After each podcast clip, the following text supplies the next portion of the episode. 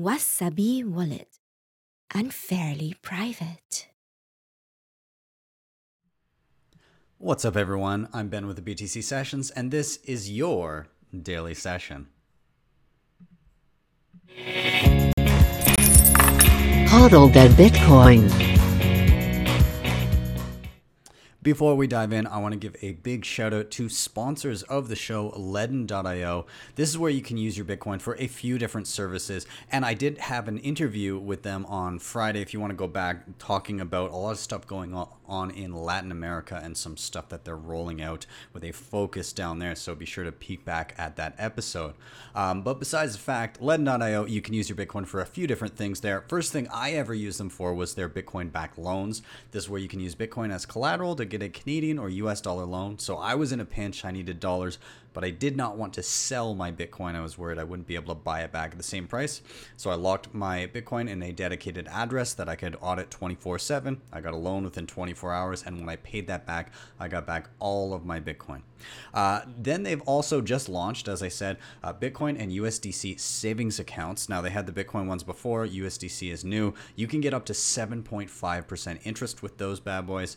And then finally, they've got their B2X offering. This uses the same loan mechanism to instantly buy you more Bitcoin, effectively doubling your Bitcoin on the spot. So if you want to check them out, there is a link in the show notes down below. And if you use that link, if you use that link to get a Bitcoin backed loan, they'll actually give you $50 worth of Bitcoin for free. So be sure to check them out. Secondly, if you want to help out the show in another way, you can always check out Ledger Wallet. I have both the Nano S and the Nano X. So if you want to check them out, if you don't already have your Bitcoin secured with a hardware wallet, whatever the hardware wallet may be, whether it be Ledger or Trezor or Cold Card, you need to make sure that it's not just sitting in a hot wallet on your phone or on your computer, because the keys to your money are then sitting in that online connected device, and it's much safer to have them offline in a device like a Ledger. I'll have a link down below. They've got some deals where you can get like a backup pack where you get the Nano X and the S together, which I think is pretty good. I use these. I use it on my phone a lot for if I'm transporting more than I'm comfortable with, just having easily accessible. I've used the S for years for just regular long-term holdings alongside other devices like the Cold Card and Trezor. So be sure to check them out. With that, let's dive into the show. So there's been some, I guess you could say, celebrity mentions of Bitcoin as of late. There's been a lot of hype in and around the halving and since then, a lot of media coverage. Robert Kiyosaki is the author of Rich Dad, Poor Dad, which if you haven't read, it gives a pretty good base of how to think of your money and how to think of assets and liabilities, and gives you kind of a good grounding for basing some of your, I guess, monetary and financial decisions in life. So I really enjoyed that book, and it's interesting to see Robert Kiyosaki jumping on the Bitcoin train in light of all of the craziness that has been happening with central banks and just printing of money as of late. And so he fielded a prediction. He said, I'll read his tweet here, but he said, I'd spot more gold, silver, and Bitcoin. Gold currently at $1,700. I predict $3,000 within a year. Silver currently at $17. Predict $40 within 5 years. Bitcoin currently at $9,800. I predict $75,000 in the next 3 years. So if you're looking at percentage wise of his predictions, gold, he's thinking a yearly increase of 76%, silver 19%, and 97% for Bitcoin. So he's placing a lot of faith in Bitcoin. And again, like, I know everybody's guess as to Bitcoin price, especially given certain timelines, tends to be just a shot in the dark. Really, people just pull these things out of their ass. If I dare say, I think he's low and slow. I think that from what we've seen post-halving previously, the last couple of times, Bitcoin goes through these parabolic rises within 12 to 18 months after the halving, as that pinch in new supply gets cut down, as miners, which are typically the highest, the most sell pressure on the network, now have their income cut in half and are just unable to sell as much because they're not making as much. So I think that we will see a similar thing, and I think that 75K in my eyes seems like very easy within the next year and a half. But again, don't take my word for it. I'm just basing this on kind of what we've seen the last couple of halvings. To put that in perspective, in 2013, the year after the first halving, it went from double digits, like 10, 15 bucks, all the way up to 1,200. In 2017, the year after the second halving, we went from sub 1,000 at the beginning of the year up to 20K by the end of the year. So depending on where we're at around the end of this year, I'm, you know, if we get back up to our kind of previous all-time highs, I could easily see us being a few hundred K as like a parabolic blow off top before, and that's when everybody and their grandmother will be buying Bitcoin, and it'll be the worst time to be buying. But yeah, I am inclined to believe we're going to see some of the craziness that we saw in 2017 and 2013 all over again. There'll be a whole new wave of people that are going to be equally kind of uneducated and only buying because the price is going up, and then also filtering out into a bunch of other garbage shit coins that have no real use case. And it'll be frustrating. It'll be exciting and frustrating at the same time, but hey, we'll see. Now, another big name that, unfortunately for her, jumped into the Bitcoin Twitter sphere in the past few days was J.K. Rowling, the author of the Harry Potter series. She tweeted out, "I don't understand Bitcoin, please explain it to me." And Twitter obliged in the messiest, most ridiculous onslaught of terrible tweets I've ever seen. It was crazy. She was just inundated. We even had Elon Musk chiming in, which was kind of cool. He was saying like, hey, it looks pretty, Bitcoin is actually pretty solid, makes sense in terms of what's happening with monetary policy right now. And then he also said that, to be clear, I only have 0.25 Bitcoin at the time. So that's a good point. You could own more Bitcoin than Elon Musk at the current time. That's still possible. So just take that for what it is. Anyways, so J.K. Rowling has now taken to kind of like trolling a little bit. She tweeted out, what did she say? There was a Be in Crypto wrote an article. What are your thoughts on J.K. Rowling joining the Bitcoin community? And then she said, "This is getting silly. I'm not joining the Bitcoin community. It should be perfectly obvious by now that I've been trolling Bitcoin in hopes of boosting my significant Ethereum holdings." Obviously, she was just screwing around, but good to see that she's kind of fitting right in with the trolls on Twitter. And I mean, even just talking about it in general, it's funny to see this even coming up. Having J.K. Rowling and Elon Musk talking about Bitcoin on Twitter is weird, funny, amusing. I don't know. Anyways, and I think Pierre Richard put it best when he said, and by the way, I should say this tweet from Pierre Richard is in response to Eamon. Well, I can't remember what his last name is. Anyways, idiot. he basically was early into Bitcoin, was involved a little bit, and then pivoted because he didn't like the decisions of the community as a whole as the protocol started to harden, and his idea of like big blocks and everything on base layer was not adopted. He did not like that and went and started building other crappy coins that really nobody wants. And he said, next time, can we coordinate our efforts when responding to people on Twitter when they ask what Bitcoin is? Pierre Richard said, next time someone famous asks about Bitcoin, can we please do exactly what we did again? It's very important that famous people understand that Bitcoin doesn't have a PR firm to coordinate a response. It's a decentralized money with many independent and opinionated proponents. Perfect. I love that because, again, it's just to say let's coordinate our response is the antithesis of what Bitcoin is. If you want to coordinate something, this is not the place for you. Bitcoin can be used by anyone and nobody can say specifically what it is. And if you want to do that, then jog on and make your own shitcoin.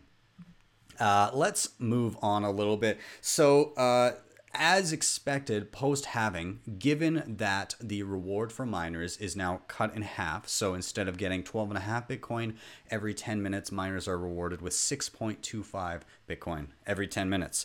Now, because of that, many miners that were inefficient, ones running old hardware or running on electricity that was more expensive or both, have dropped off the network. And so we've seen a decline in miners mining on the network and producing blocks and confirming transactions. And the way that Bitcoin works is if there's a drop, then it does indeed slow down blocks and transactions going through, and that retargets after typically 2 weeks, but that will be lengthened because of the drop in miners. So that means that we've seen a slow in Bitcoin blocks. We're not seeing them every 10 minutes. It's there was only 95 blocks mined on Sunday due to the recent halving. So, you know, some miners can't generate profit because they weren't as efficient. They dropped off. Now the difficulty adjustment is coming up pretty soon here. So we should see some relief, but it may not fully encapsulate all of the miners that have dropped off because the halving happened in the middle of the retargeting cycle. So it's going to be kind of divvied up between the two of them. So we may still see slower blocks for the next couple of weeks following this retargeting difficulty adjustment soon.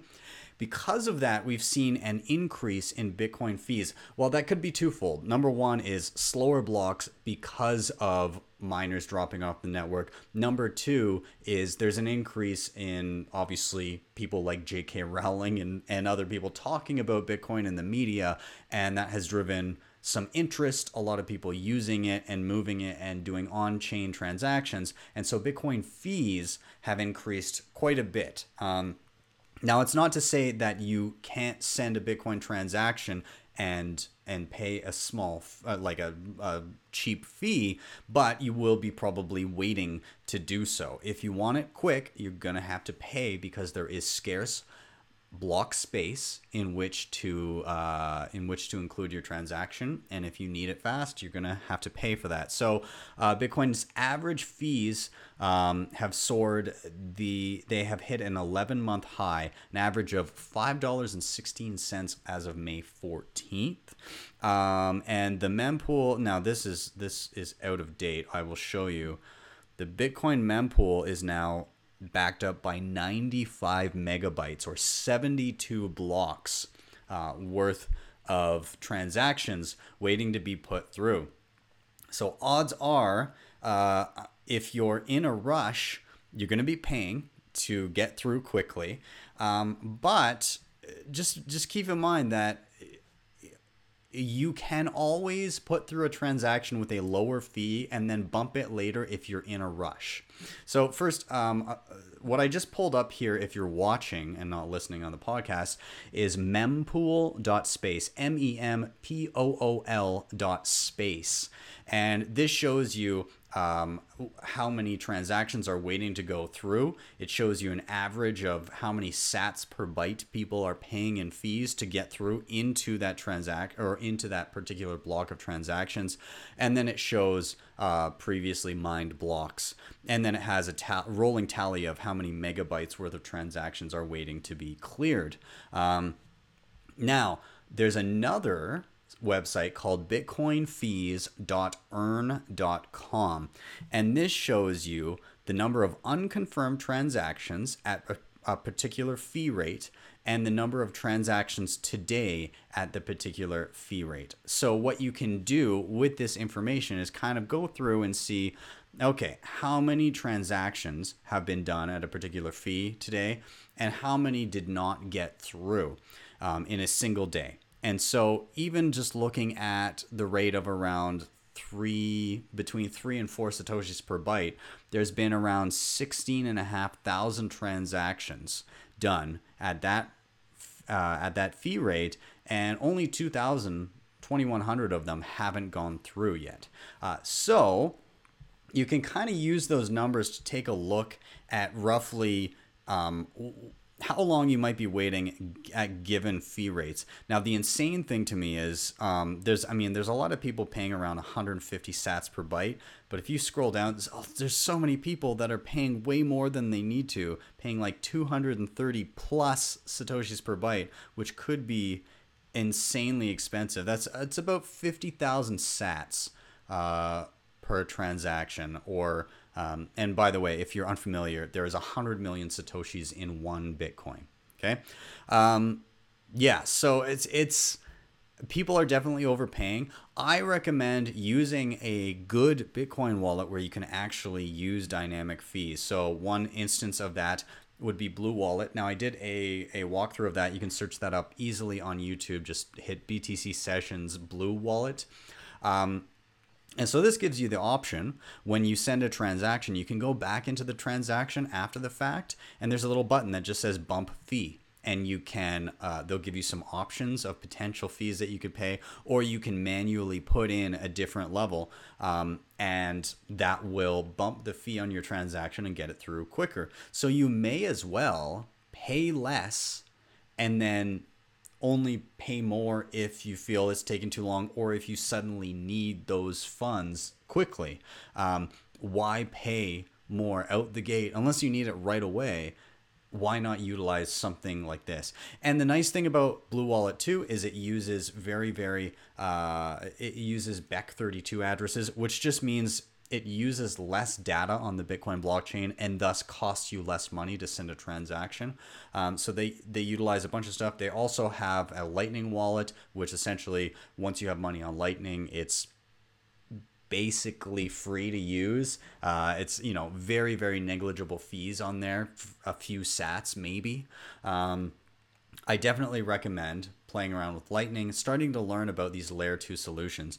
And I do recommend you take a look at this article that we dropped on the Bitsy Academy last week. And it's talking about transaction fees and why they're important and why it's important that they actually do come up in the long run in order to fully fund miners, because eventually the subsidy of new Bitcoin coming into the ecosystem will diminish so much that the miners need to rely on transaction fees to do their job and actually secure the network. If you don't have decent fees for the base layer, miners will not secure the network and the security of Bitcoin just goes to shit.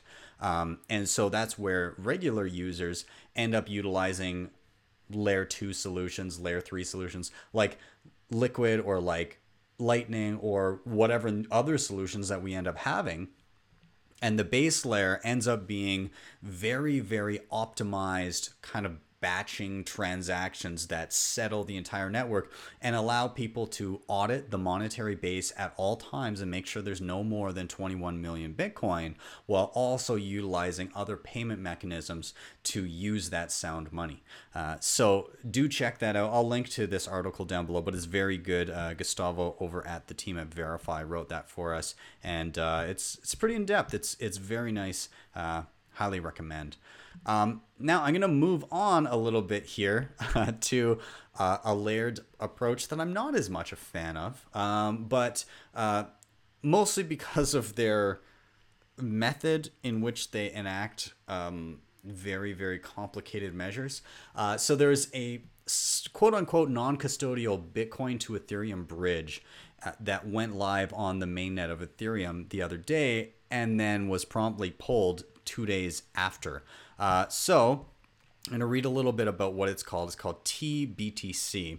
So TBTC uses a MakerDAO-like system of collateral bonds that must be put up by signer groups. The signers are responsible for holding the Bitcoin on the Bitcoin blockchain and facilitating any redemption processes. So if somebody wants their Bitcoin back, each Bitcoin deposited is secured by Ethereum collateral bonded by the signers, initially amounting to 150% of the original deposit.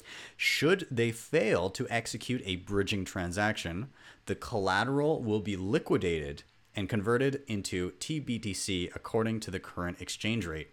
The system uses non-fungible tokens or NFTs to represent the specific Bitcoin deposits, which generally expire after 6 months.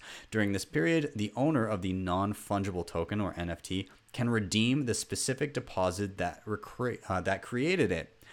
Deposits are also restricted to specific denominations, like one Bitcoin, as it is necessary to ease the redemption process. Some users have noted that this system is very complex, which likely made it difficult to catch the bug before launch. So what happened is there seems to be some sort of vulnerability, and that's why they shut it down so quickly after a couple days.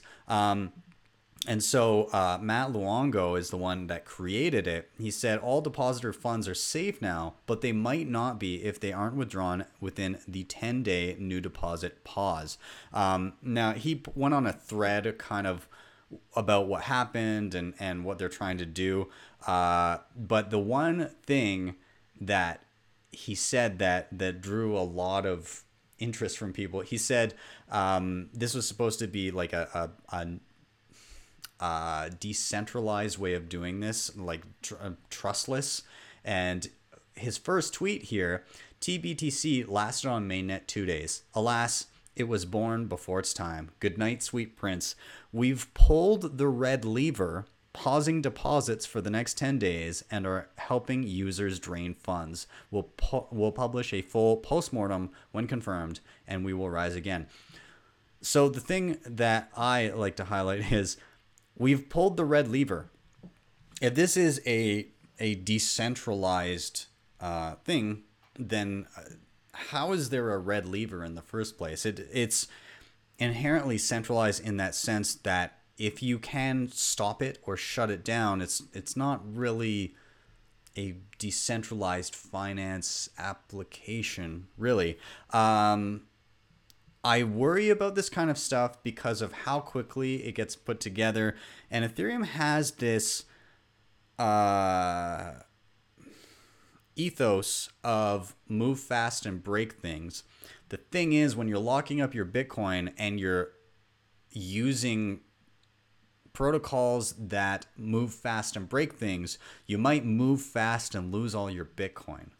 And I very much, this is the difference I find between people working on Ethereum and people working on Bitcoin. Bitcoiners tend to be, as far as development goes, much, much more conservative. Base layer protocol changes or even just soft forks that are backwards compatible are so slow to come to fruition. And there's good reason for that, because you're playing with a $100+ billion monetary base.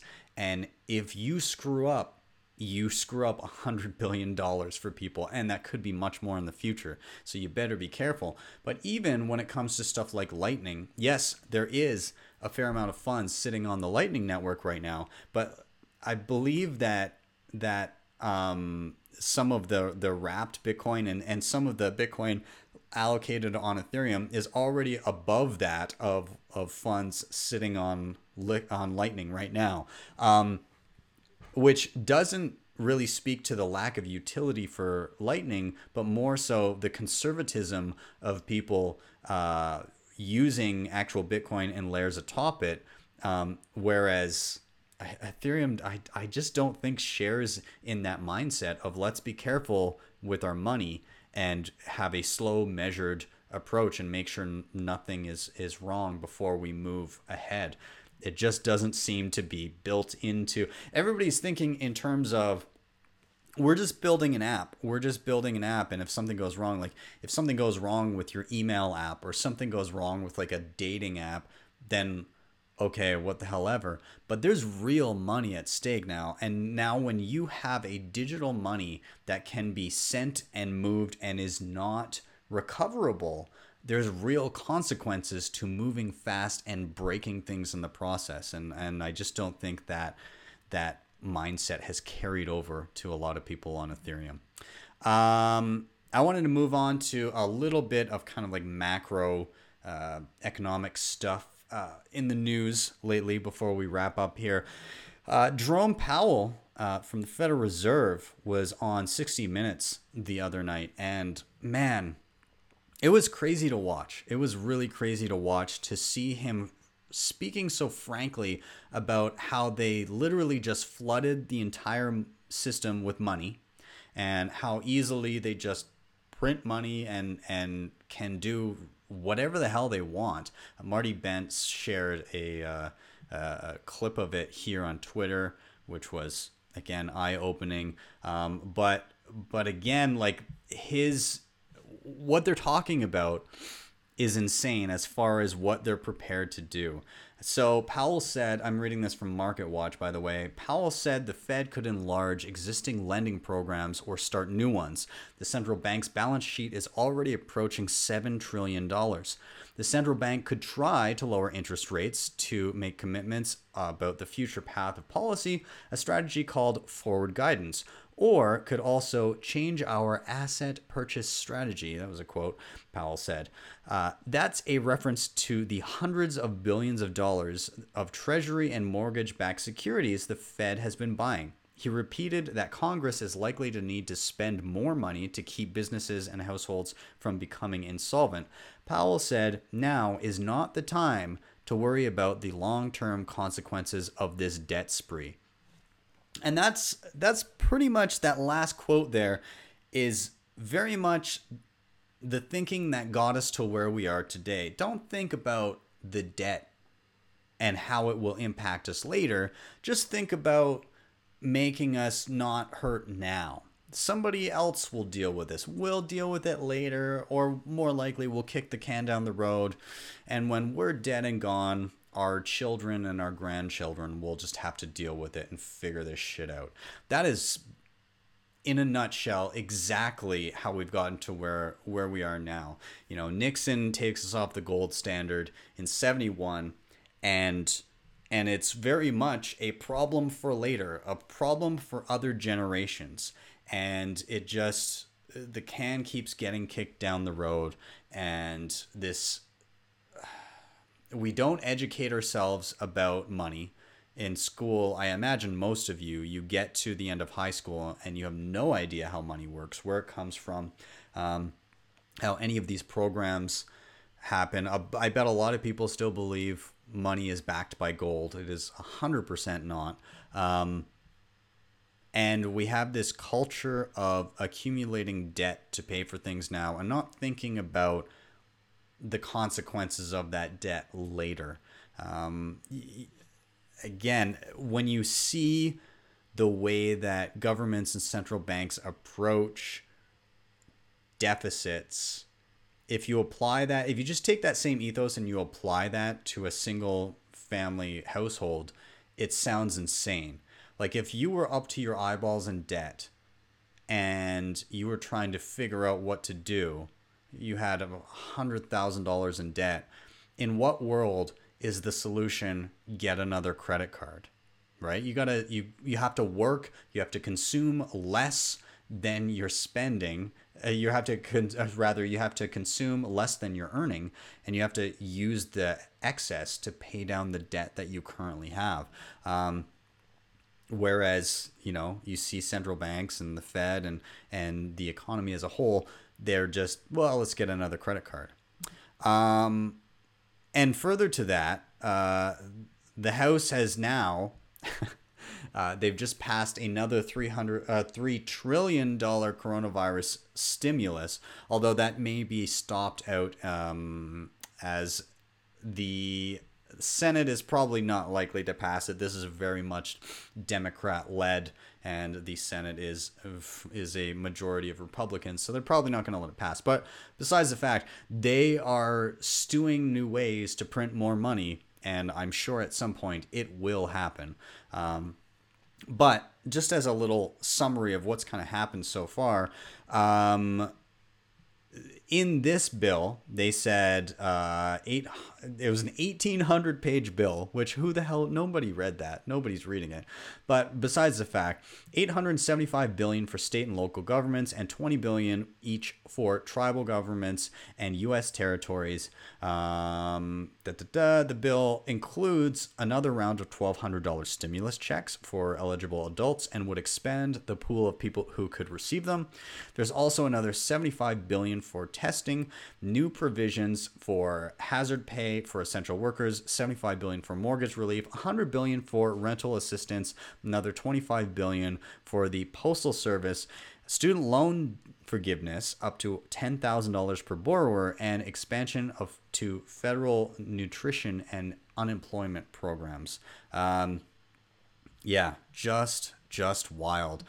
The other thing about what they've done so far, there's just been so much spending. They've already they had a $2.2 trillion stimulus package early on. They had hundreds of billions going into treasuries, buying up mortgage-backed securities. It's unprecedented seeing this kind of spending. It's really just unbelievable. And then Marty Bent sent me this.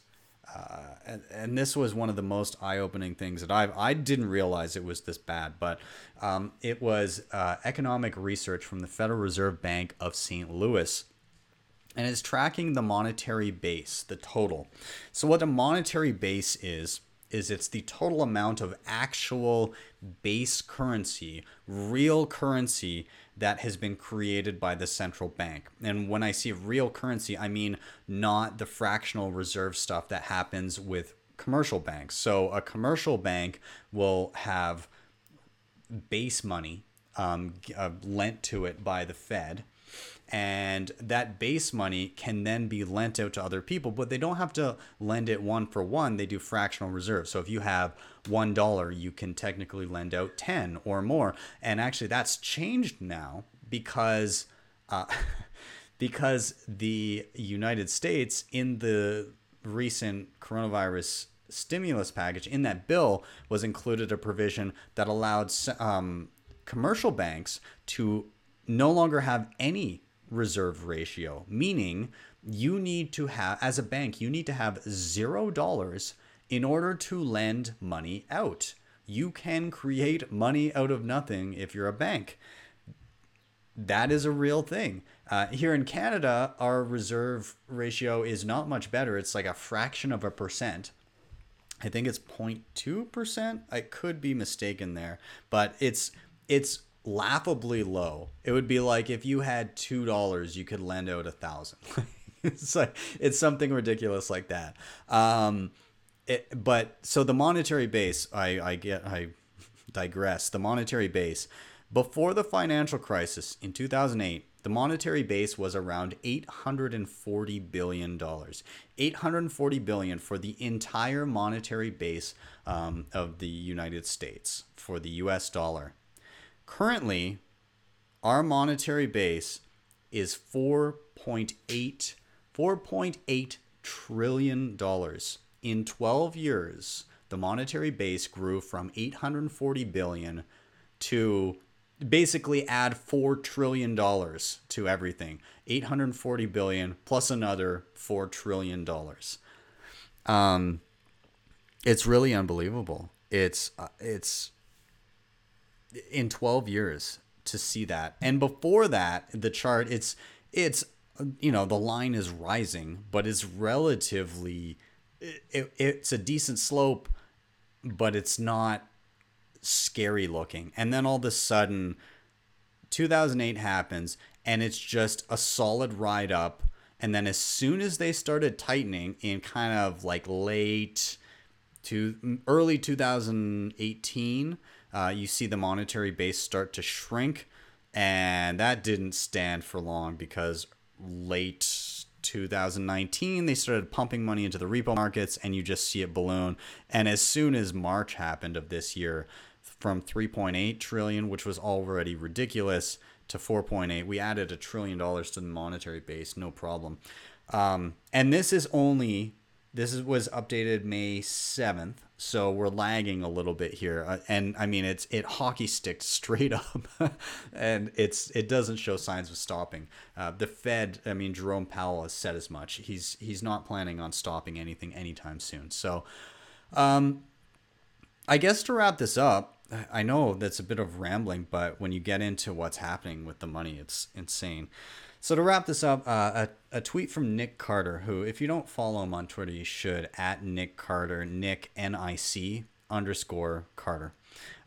He said, Bitcoin is a high-tech implementation of 19th century economic ideas. It's a restorative, not progressive technology. This is why I like to describe it as revanchist.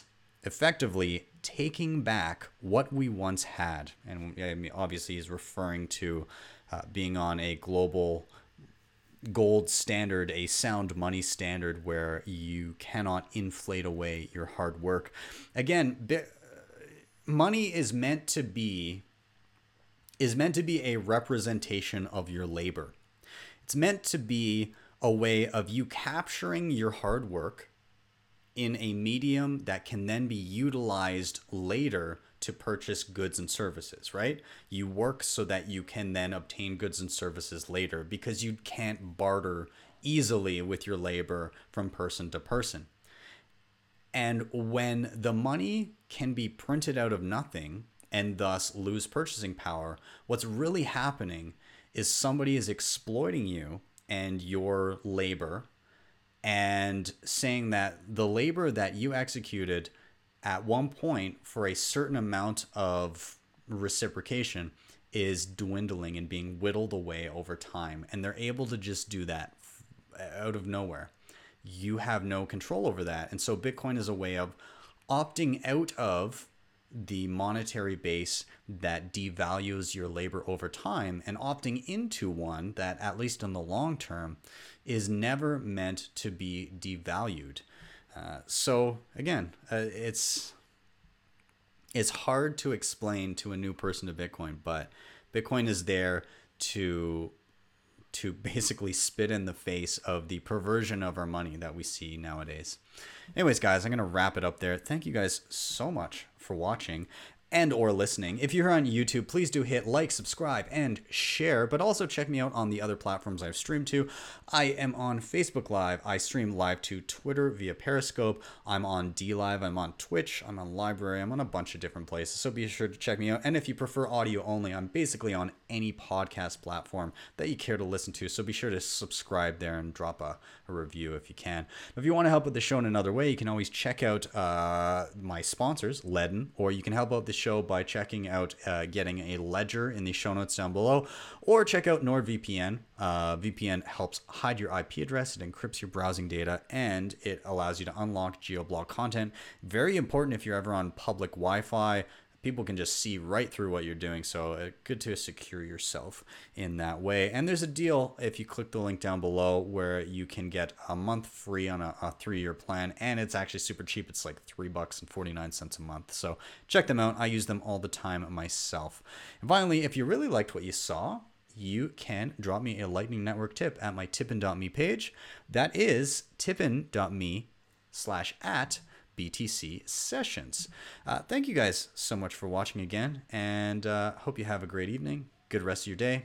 See you guys next time for your daily session.